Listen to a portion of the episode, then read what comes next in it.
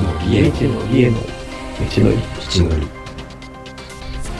この番組は文字通りシュート翔馬の気が向いた気が向いた時時に適当に適当好きなことをに話しながら好きなことを話しながら未だ知らないまだ知らない断りつまりつまり未知のりを探していく道のりを描く番組です。下手をしたら下手をしたら2人の持ちっぷりを二人の探すだけ道っぷりを探すだけの気のままな旅。ゆるゆるくお付き合いいただきいただけたら嬉しいです。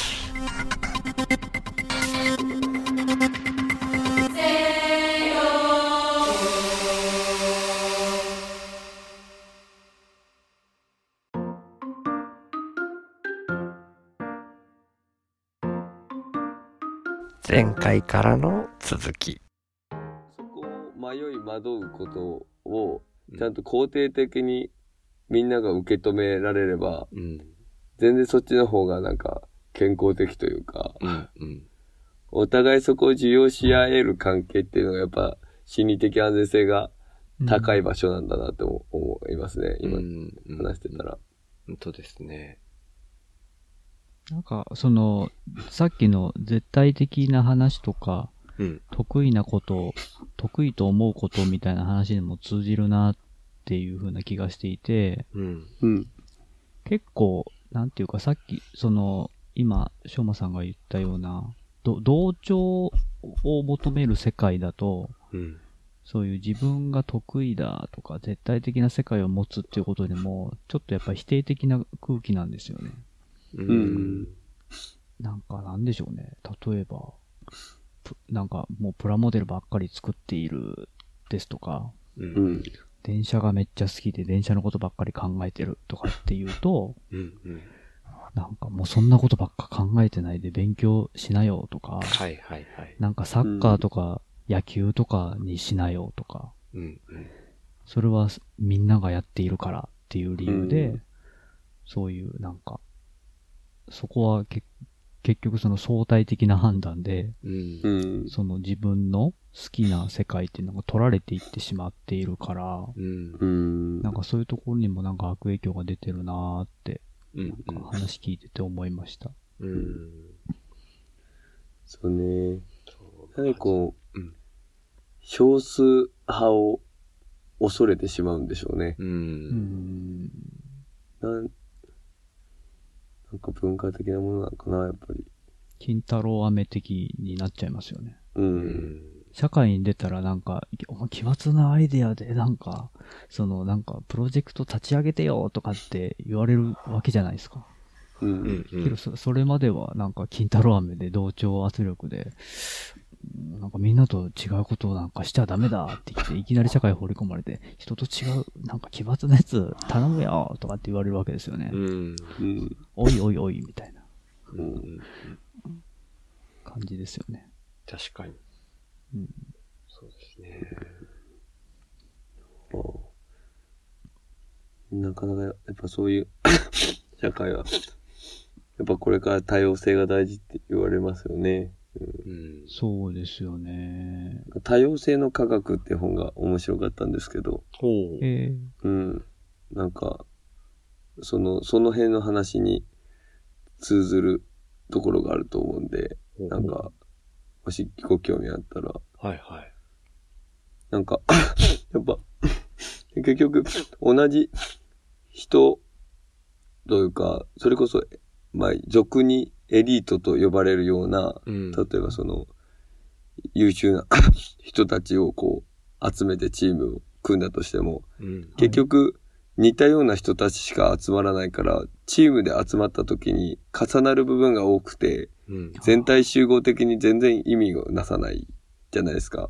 そうですね。うんだからやっぱそこの、まあそこはもう多様性のあり方の 根本的な話だと思うんですけど、うんはい。まあそういう話から始まり、うんうん、なんかこう、ヒエラルキーがある時の同調圧力だったり、それはちょっと同調とは違うのかな。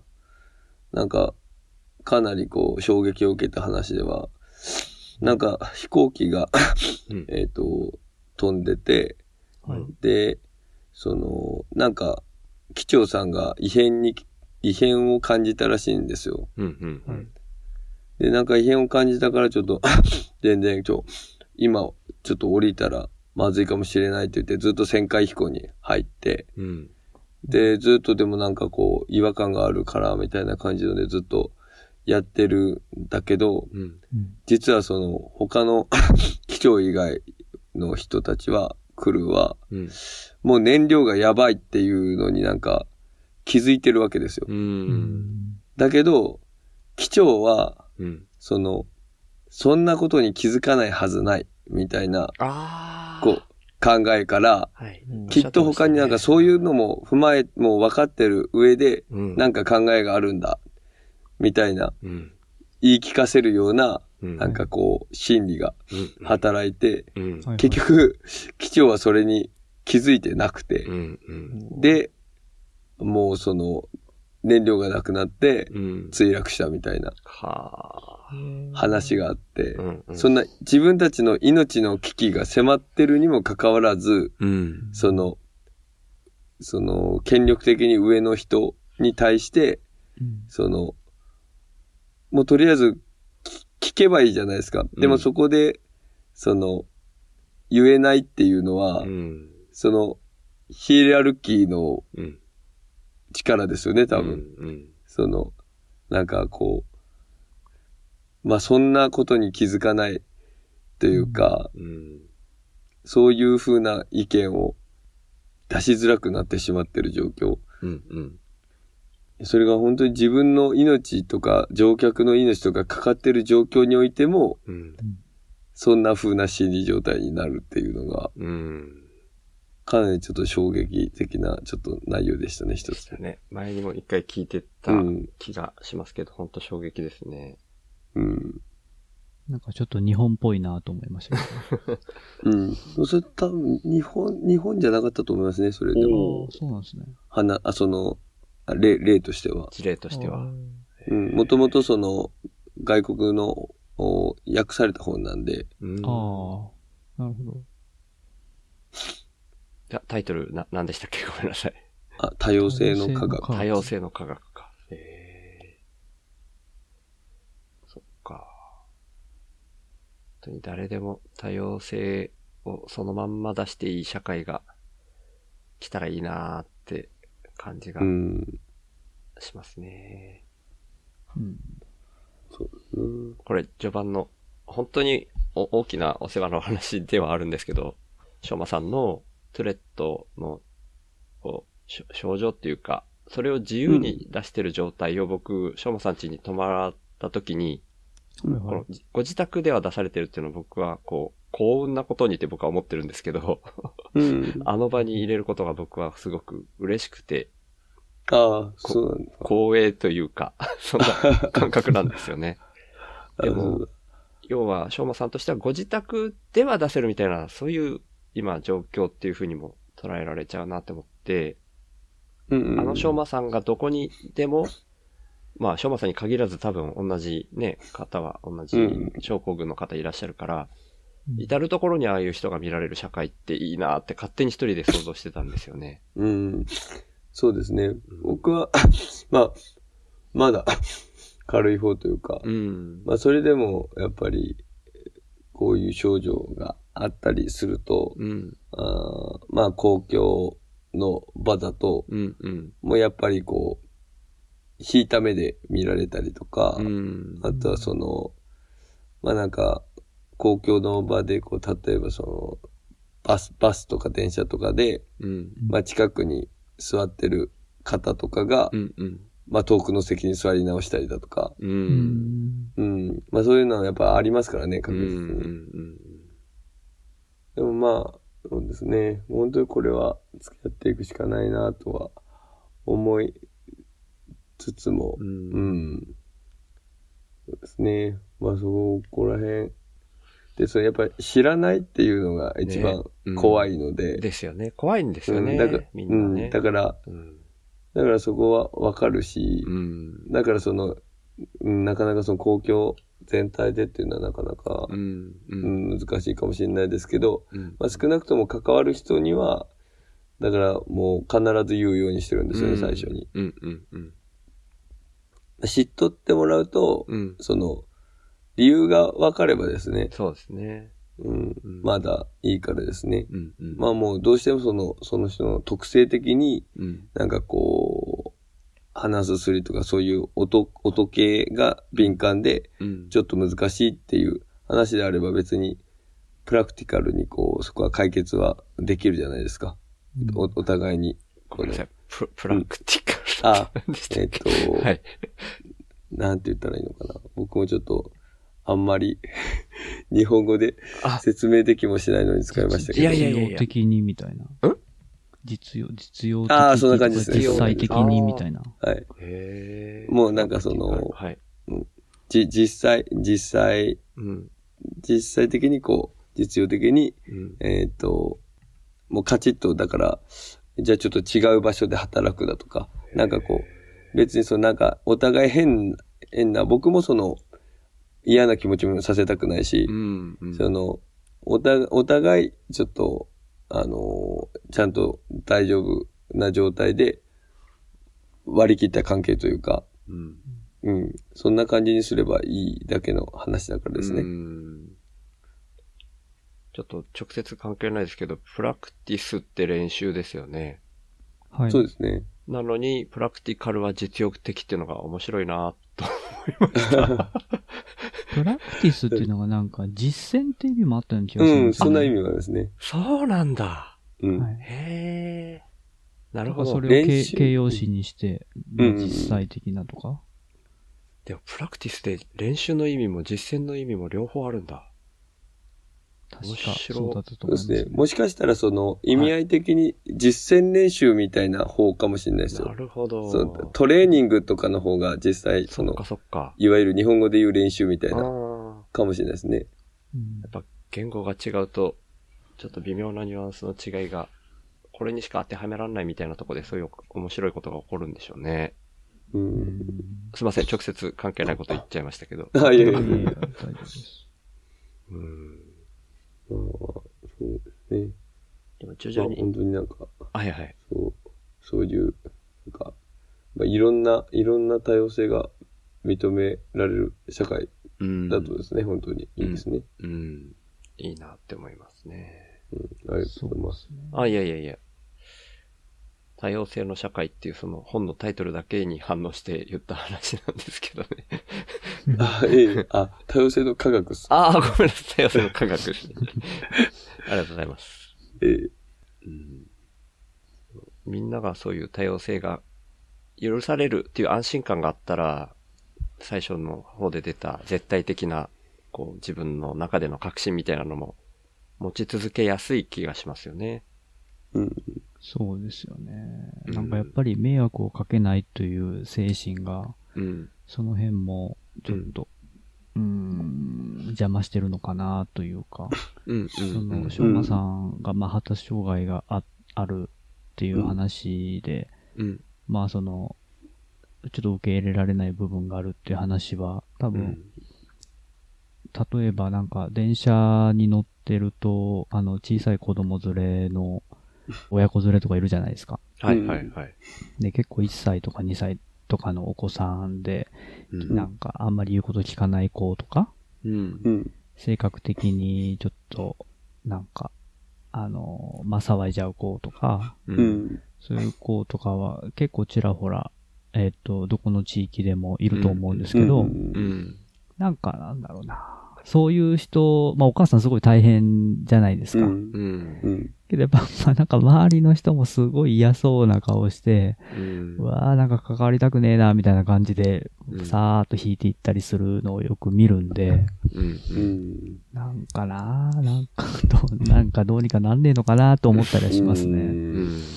そうですね。なんかそういうのとか、特にその、周りの人がこう、全然、それを、なんか、にこやかにこう、眺めてるぐらいの感じが理想ですよね。うんそうですよね。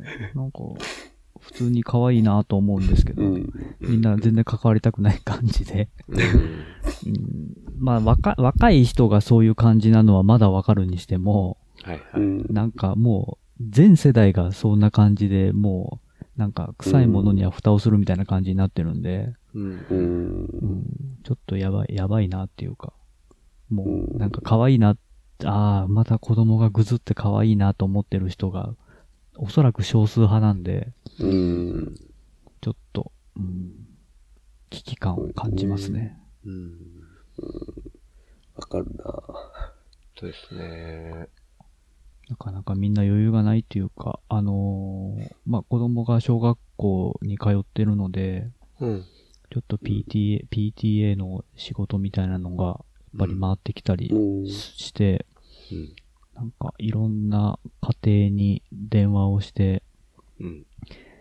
次の PTA のなんか役何かやりませんかみたいなのを電話したことがあるんですけども、うん。うん。そのクラスメイトの、えっ、と、親御さんに対してですけども、うん。まあなんていうか、なんでしょうね。その、すごくかけてみて、うん。その話してみてうん思ったのが、どこの家庭も、どこの家庭もっていうか、やっぱ多くの家庭に余裕がないなというか、うん。なんていうか、その、会話にならない、その、親御さんとか、うん。ほもう、いても、PTA って言った瞬間にもう、う拒否みたいな。感じになっていて、その、まあ、地域全体で子供を見ていきましょうみたいなうん。発想ってやっぱ必要だと思うんですけど、うん。やっぱそういう風にならないうん。人もいて、うん。うん。なんかなかなかそうやって、なんていうか、そのい、いろんな人と繋がっていこうですとか、まあ、さっきの多様性のもう話もそうだと思うんですけど、うん。なんかもっと寛容になればいいのになと思うんですけど、うん。うん。なんかなかなか難しいなって、現実問題なかなか難しいなって、なんか思い、思ったことはありますね。うんう。ん。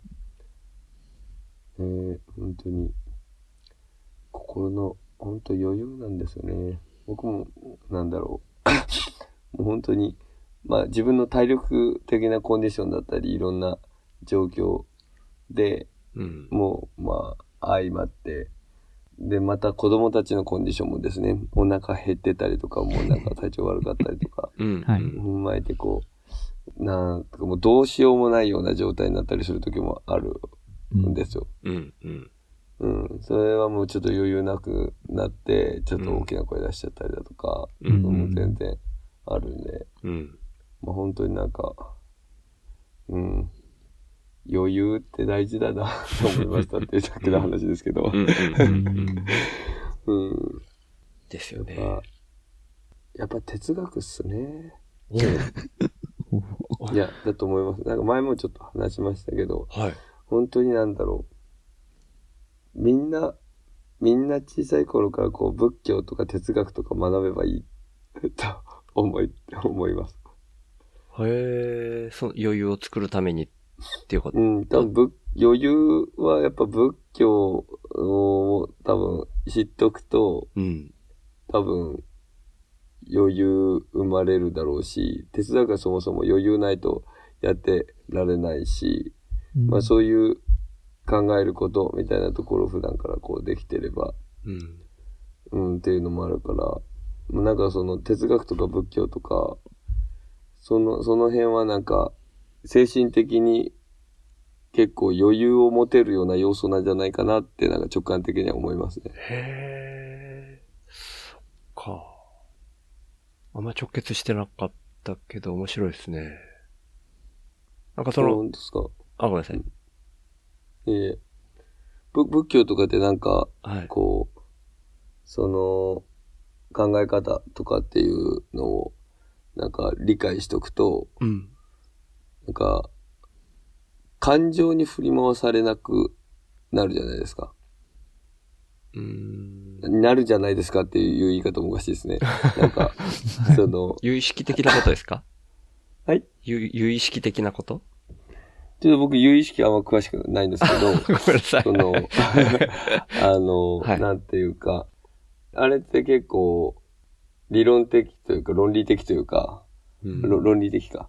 論論理的なものなので、うん。その、いわゆる、うん中道とか、うんうんうん不動心とか、まあ、ああいうところっていうのは、やっぱ仏教の中には、いかにその、楽に生きれるかだと思うんですよね。仏教をこう学ぶ、うん。うん。その、本質というか、それとその道を行くっていうのは、うん。いかにこう人生を楽に生きるかってところからすると、うん。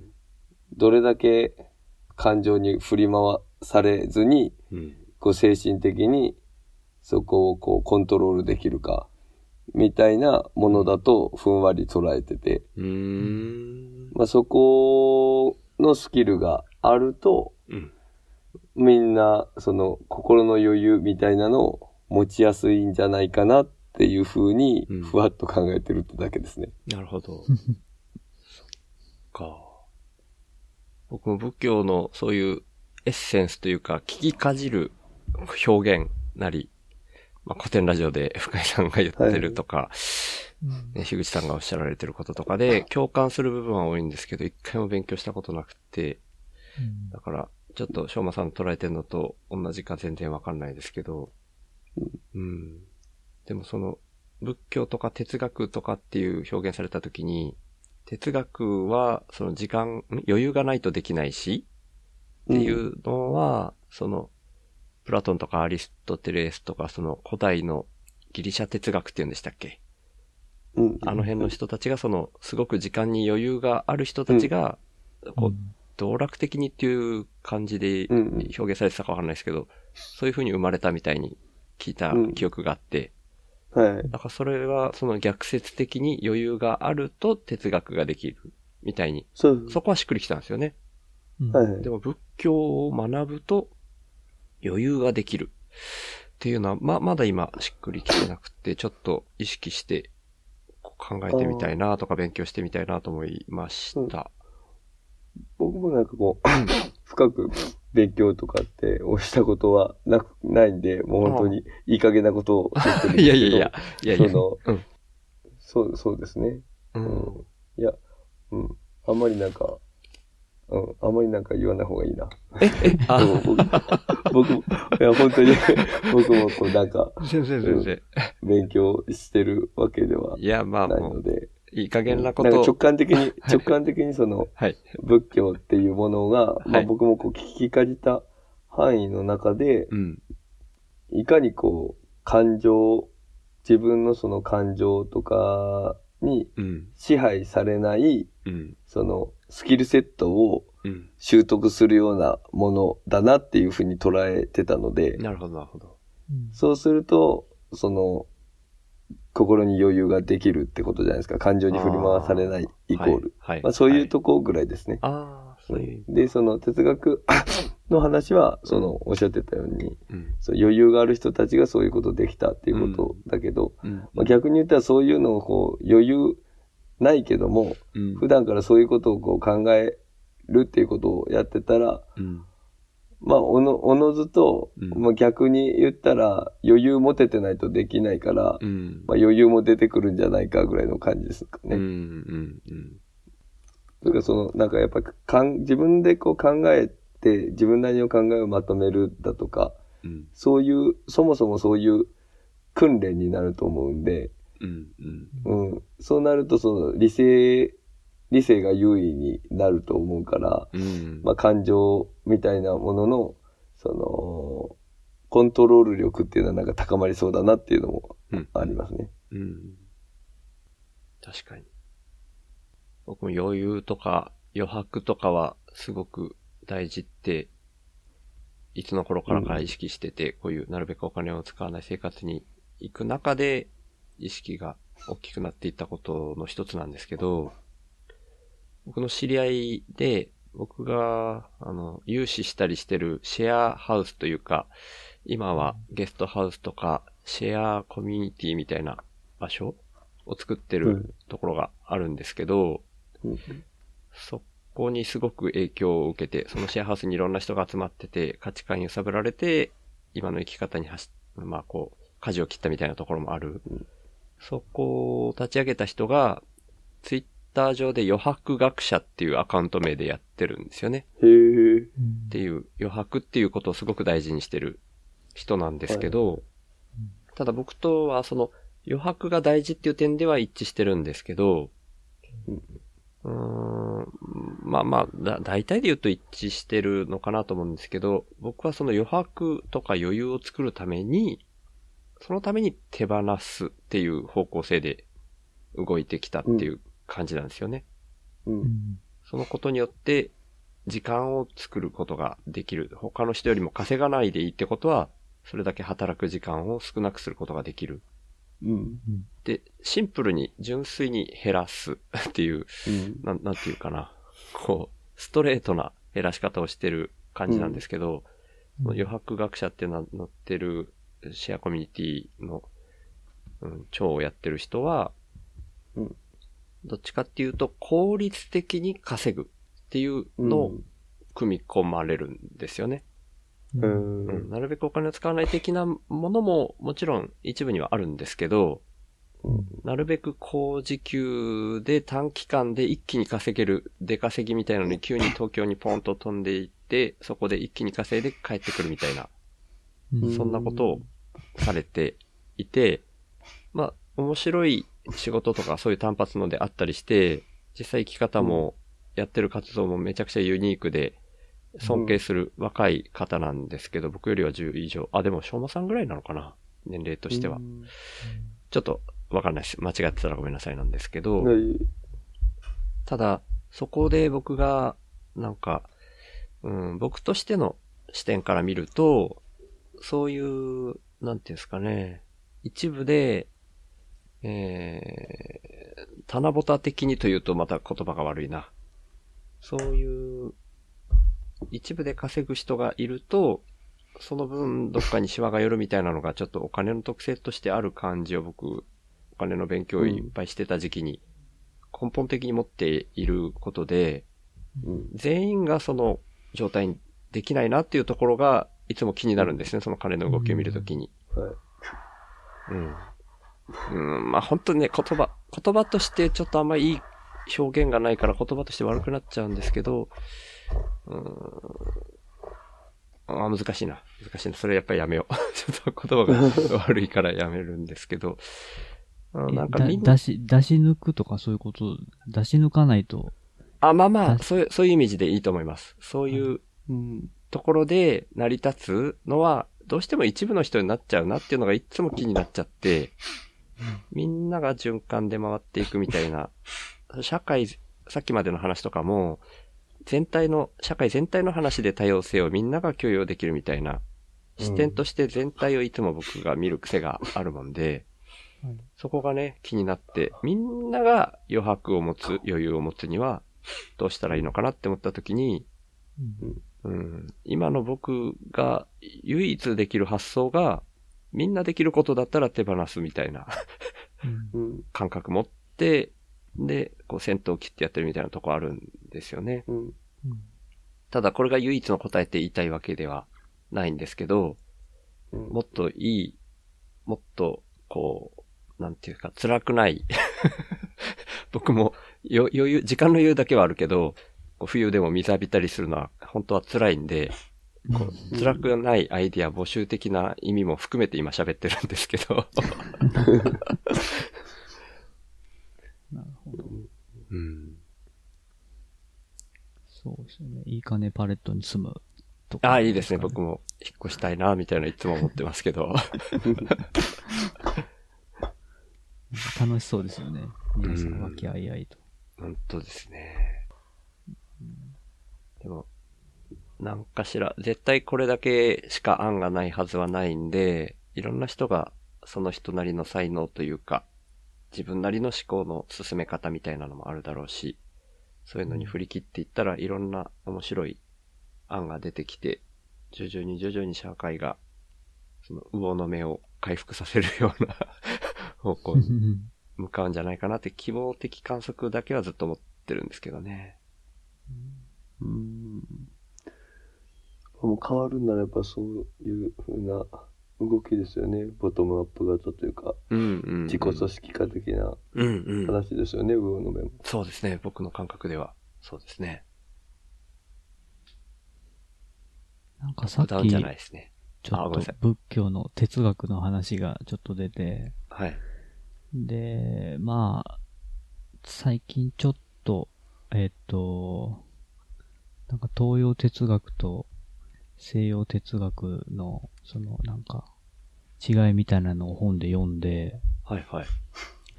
なんか東東洋的な考え方だと、はい。人間、まあ、ある人がいて、ある人と影響し合って、うん。まあ、日本語の人間っていうのも人との間って書くじゃないですか。うん。人と人とは影響し合うんだよっていうのが、うん。まあ、基本的な考え方としてあるわけじゃないですか。うん。うん。うん。人は影響し合って生きていく。うんなんか。で、一方で西洋は個人主義って言っていて、うん。まあ、さっきもギリシャ哲学の話は出てましたが、うん。その時代から、まあ、えっと、分類ですよね。うん。うん。ガンガンガンガン分類していって、はじめは植物とかから、動物とかから分類していって、どんどんどんどん名前をつけていくと。で、影響し合うというよりかは、そのものの、えっ、と、特性みたいなのを解明していこうという。うん。まあ、そのおかげで自然科学とかが中心で、えっ、と、発展していくと。まあ、医学とかもそうなのかな。うんうん。なんか、すまあ、多分、二つ、その西洋も、つ西洋的な考え方も東洋的な考えも、うん。まあ、必要なんだろうなーって思いますし、うん。なんか、と、もっと東洋の話で言うと、うん世界は全部繋がってるっていうか、うん。うん。うん。その西洋の分類、分類っていうともう、えっ、と、あなたと私は違うんですみたいなうん。うん。感じの世界から東洋的な考えは、いや、全部繋がってるんですっていうか、うん。うん。仏教で言うとなんか、あなたというものはありませんみたいなのとかほうほうほう、それはちょっと極端で分かりづらいんですけど、うん。なんていうか、全部繋がってます。うん。私、あなたがしたことは私にも影響を及ぼしますみたいなうん。発想があって、なんかすごく面白いというか、今、さっきまでずっと我々が話してきたこととすごく関連してるうん。ように思えていて、うん。う。うんん。迷惑の話ですとか、うん多様性の話ですとああ、か、そう全部関連してるような話だなぁと思って、うん。うん。なんか僕的にはやっぱり世界って繋がってるっていうか、世界は一つとか、うん。人間と人間は影響し合うから、うん。なんかもっと目の前の人、その他人とか犯罪者であってももっと自分、自分ごとのように考えないといけないんだなとは思うんですけど、うん。なかなかそうはなれずに、うん。まあなんか精神が異常だからそんなことやってんだろうみたいな感じで思っちゃって片付けてるみたいな。うん。なんかもっと東洋的なうん。感じの考え方が広まって、うん。うん。まあ日本も東洋なんでじゃあ迷惑とか言っちゃってるんですけど、確かに。ねえ、なんかまあその辺は、なんていうかまあ東洋って言っても多分いろんな考え方があるんで、うんうん。うん。うん。まあまさにですね。うん。そう、なんかもっと、ねえ、なんかすごく理想主義的に聞こえるかもしれないんですけど、うん。世界は繋がってるから、うん。自分も、も、なんだろうな、目の前の人をもっと真剣に考え、目の前の人のことをもっと真剣に考えないとな、みたいなうん。考え方がもっと広がるといいのにな、なんて思いました。うん。ですね。めちゃくちゃいい話。うん。ありがとうございます。そのさっきの電車の中でのうん。出来事とか、うん。みんなその、お坊さんとかだったら、絶対みんなにこやかに見てますもんね。そうですよね。そうですね。そうですね。なかなか広、広がっていかないというか。うん。うんまあ、東洋的な発想って言われて、まあ、ピンとこないっていうのももうあるのかもしれないですけどね。うん。うん。うん。その辺のエッセンスをやっぱり、まあ、公教育ではもう、うん、公教育はうまくいかんやろうな。なんか、う。うんん、普通にこう、小さい頃にお寺に遊びに行くような感じで、うん。なんか触れられる機会があるといいですね。小さい頃から。そうですよね。だから、い今、さっき、私が言ったような世界って多分、どこに、ど、どこかで実現してるのだろうかって今ふと思いましたけど、うん。どこにもないんじゃないですかね。うん。ねまだないのかもしれないですね。うん。うん。でもなんかそういう、なんとなくファーッと、こう、今特にこの話してる3人では、そういう、えー理想的な、こう、状態みたいなのが、ふわっとイメージとしてはあるわけじゃないですか。はい。その状態をみんなが、こう、みんなって言っても100%じゃないですけどね。ある程度、多くの人たちがイメージするようになったら、だいぶ違うのかなっていう感じしますね。うん。ちょっとずつ。魚の目がなっていく方向に なる気がしますけどね。まだ今はないけど。そうなんですよね。だからなんか難しいですよね。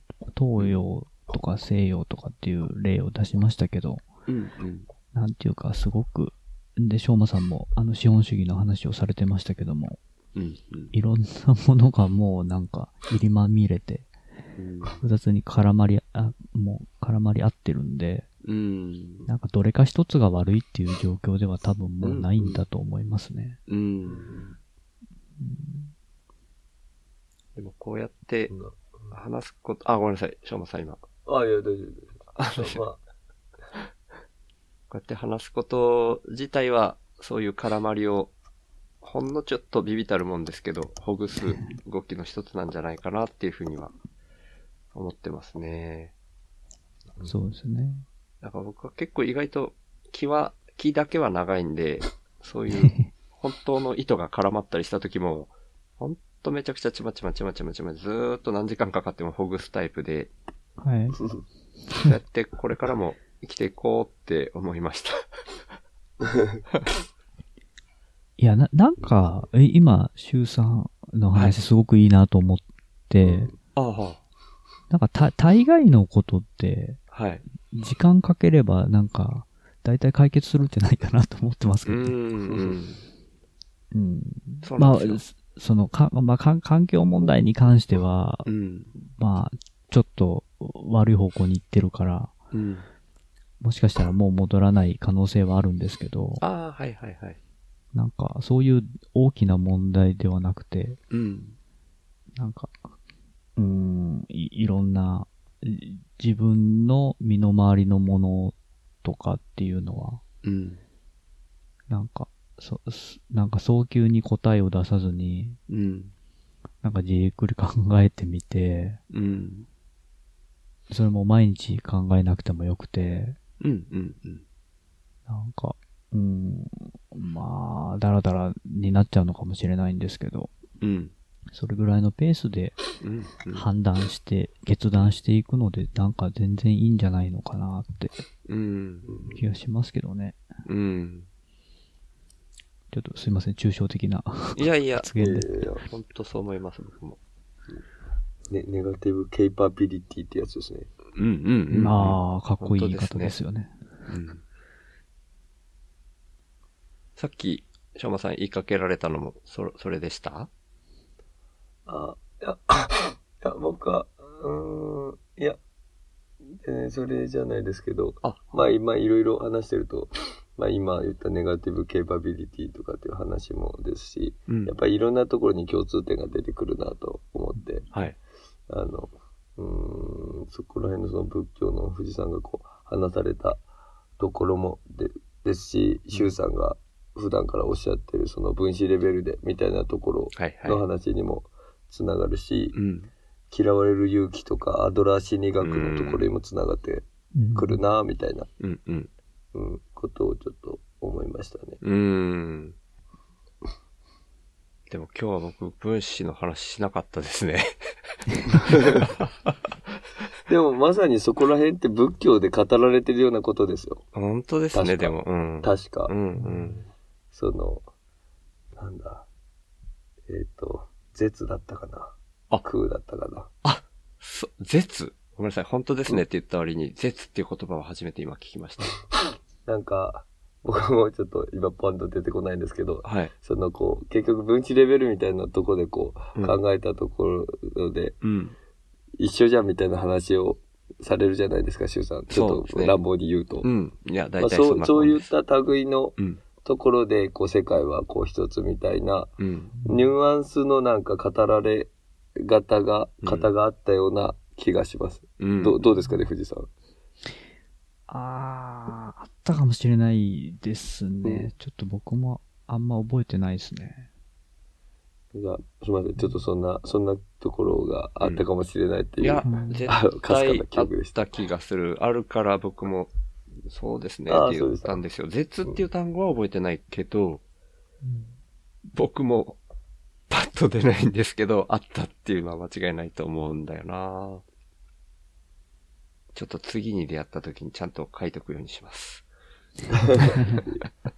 絶も気になるから、ちょっとそれで検索してみようかな。まあ空とか絶とか、あなんか空速図式とかはいはいはい。はまた違ったかな。絶は絶対の絶ですか？は、そう、は多分それだと思いますけど、はいはい。でもそれはもうちょっと全然、なんか、い違うかもしあれない、です。いやいや、はいはい。全然。あの、ハンターハンターとかかもしれないです。そっか。それは読んだことなかえっいやいや、あの、た。はい。でもなんかその、うん、あの、空速図式とか色速図空とか、はい。空とか絶とか、その、その辺の言葉に絡んでるところになんかそんなのがあったような気がします。色速是空、空速是式は知ってんですけど、その中に絶も混ざっいや、そこに絶絶は入ってないあ、です、絶は入ってるね漢。あ字は。漢字は確か入ってないですけど、うんうんうん。